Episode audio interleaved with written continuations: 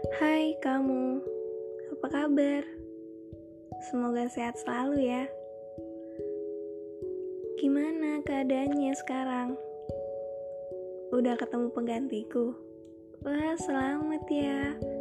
Semoga kamu lebih bahagia dengan dia. Kan dulu kamu kalau sama aku sering sedih, sering sakit hati. Tanpa kamu ketahui, aku juga sakit hati. Tapi gak apa-apa.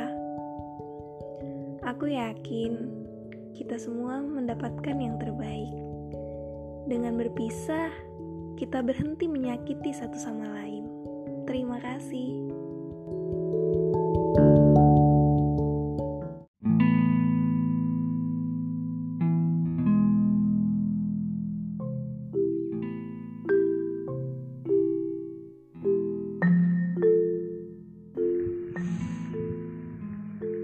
Sebenarnya gak ada yang salah.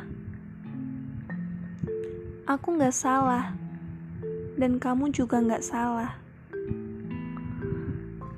Yang salah perasaan kita. Tanpa kita sadari, kita menyakiti orang-orang terdekat. Aku cuma mau menjaga jarak untuk sekarang bukan berarti aku memutuskan komunikasi.